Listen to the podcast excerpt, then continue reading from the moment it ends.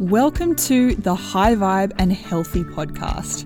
My name is Fran Dargaville, and I'm a functional nutritionist with a passion for gut health and real food. I'm here to share my take on nutrition and health, answer your questions, and chat with leading health and wellness experts and all round inspiring humans. Enjoy this week's episode and submit your questions at frandargaville.com or via my Instagram, frandargaville. Hello, hello, friends. I hope you're doing really, really well. In this episode, we're going to be chatting all about stress and the impacts of stress on your gut. There are lots of different things that can be at the root cause of your symptoms, whether you have digestive symptoms like bloating, burning, and belly pain, or other symptoms like fatigue or brain fog or PMS and menstrual cramps. The autonomic nervous system is our body's stress regulation system, and it has two modes. We've got the sympathetic or fight or flight mode, and we have the parasympathetic or the rest and digest mode. This stress response system was designed for when humans were living a hunter gatherer life. Most of the time, life was pretty simple and not stressful and then occasionally in short bursts would be under pressure to escape from some sort of threat, like a tiger or some sort of predator. So, most of the time would be in that relaxed state, and only occasionally in the fight or flight state. But now, most of us are in that fight or flight state most of the time. In fact, it can be really, really hard for many of us to shift into a relaxed state at all. We're wired and stressed 24 7. And think about the word fight or flight. In that hunter gatherer scenario, we're actually burning off the adrenaline we create to deal with the stressful situation because movement and exercise and action burns off adrenaline. But instead of fight or flight, now we sit and stew. We produce all these stress hormones to deal with the stress, and we often don't burn them off at all. And that can leave us feeling anxious. Okay, so now you get the picture about how stress looks in the modern world. Now let's talk about some sources of stress. We often think of stress as just being emotional, but stress can actually be from so many different things. Stress is anything that adds a burden to the body. So, yes, it's emotional stress like deadlines and relationship challenges and financial worries, but it's also other things, like the chlorine in your tap water, mold in your home, pesticides on your fruit and veggies, a lack of fulfillment, or chemicals in candles and perfumes. While you might be able to handle one or a few of these things, together over time they can take their toll. So I'm going to guide you through a little exercise now. I want you to imagine that you have your very own bucket. And when you're born, it's pretty much completely empty. And then maybe you go on antibiotics a bunch of times as a kid. You eat lots of junk food as a teenager. You get food poisoning when traveling overseas in your 20s. You get a stressful job working long hours.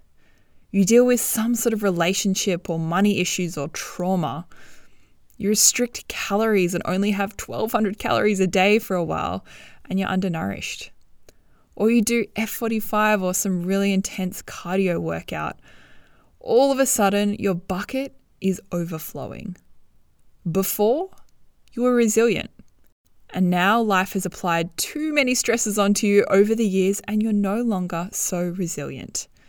And this is when you might start to experience symptoms like bloating, indigestion, belly pain, tiredness, brain fog, and these things can get worse and worse over time. I will just say here that for most people, stress isn't the only cause, but for some people, it is. What I'm saying is, you need to address the stress, but you also need to address any other root causes you're experiencing, like leaky gut, or an overgrowth of bacteria in the gut, or hormonal imbalances. So we now understand our body's stress response system. We understand what factors can fill up our stress bucket. Now let's talk about how all of this affects your gut. So I spoke about those two states the rest and digest, and the fight or flight state. To properly digest food, we need to be in a rest and digest state.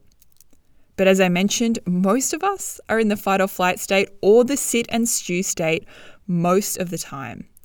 When we're in this state, our body is focused on pumping blood to our vital organs and keeping us alive. Digestion is not a priority at all when we're stressed. Stress slows down the production of stomach acid. And if you've listened to the recent episode on stomach acid, you'll know why that's such a problem. Stomach acid helps break down food and it also helps prevent an overgrowth of pathogens in the gut. So it helps prevent SIBO, candida, and any other sort of unhealthy imbalance from happening in the first place. So basically, Stress equals poor digestion, which over time equals poor gut health. So, what can you do to reduce the impact of stress on your health and in your life? I'm going to walk you through a couple of ideas here. First, we want to actually reduce or get rid of these sources of stress. So I'd love you to get out a journal or a blank sheet of paper or the notes app in your phone and write down everything that you can think of that is in your stress bucket, that is adding a burden onto your body. And then work your way through the list. Can you delete any of these sources of stress altogether? Or maybe you can find some way of reducing them. And if you're not able to actually get rid of any of these sources of stress, maybe you can find a way to reduce them. So, for example, delegating a task, getting a babysitter, asking for help on a project at work, or thinking of the other things that I mentioned that can be in your stress bucket, getting a water filter, or buying organic fruits and veggies. Okay, so we want to actually reduce or delete the things in our stress bucket.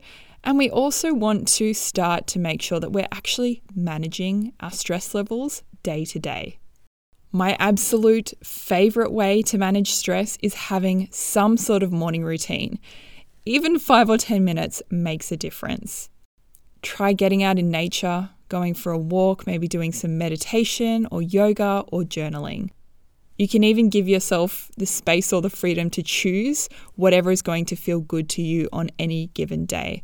Just take that time, even five or 10 minutes, to do something just for you first thing in the morning.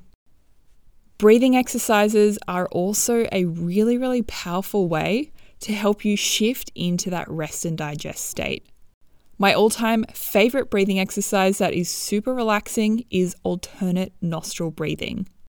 There are plenty of demonstrations on YouTube on how to do this, and I also have an IGTV video. So if you send me a DM on Instagram, I can forward this through to you. I'd suggest doing these breathing exercises morning and night, and you can also do them before meals to help you get into that rest and digest state before eating. So, to recap, we live in a stressful world, and our body's stress management system isn't really designed for the way we live our lives now. We're spending too much time in that fight or flight state and not enough in the rest and digest state, which, as the name suggests, is what is so important for our digestion and gut health. I will just say that not all stress is bad. If you're healthy and resilient and not really experiencing any symptoms, then the stress caused by intense workouts and other healthy sources of stress can be totally fine. But when you're not feeling so resilient, it can be good to take it back a notch on even some of the healthier sources of stress. So, go through that stress bucket list, reduce your stress, and start adding in some form of stress management into your everyday.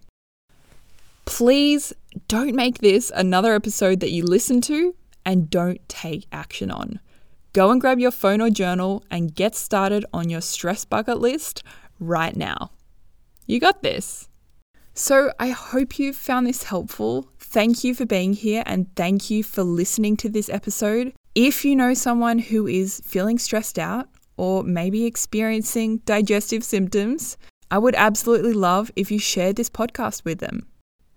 I also love to know what you're up to while you're listening to the episode, so take a screenshot and share it over on your Instagram stories. I'm so grateful for you being here and listening, and I'm also so grateful anytime you leave a review or share the podcast. It helps me reach more people and really makes me feel like all of this work that I put into the podcast is worth it. Have an awesome day, everyone, and I'll catch you in the next episode. Thanks for joining me for another episode of the High Vibe and Healthy podcast. I hope you enjoyed it. If you'd like to chat with me about how we can work together to reach your health goals, head to frandargaville.com. To connect with me day to day, Instagram is the place to be. Follow me via my handle at frandargaville. And finally, please note that the materials and content within this podcast are intended as general information only and are not considered to be a substitute for professional medical advice, diagnosis, or treatment.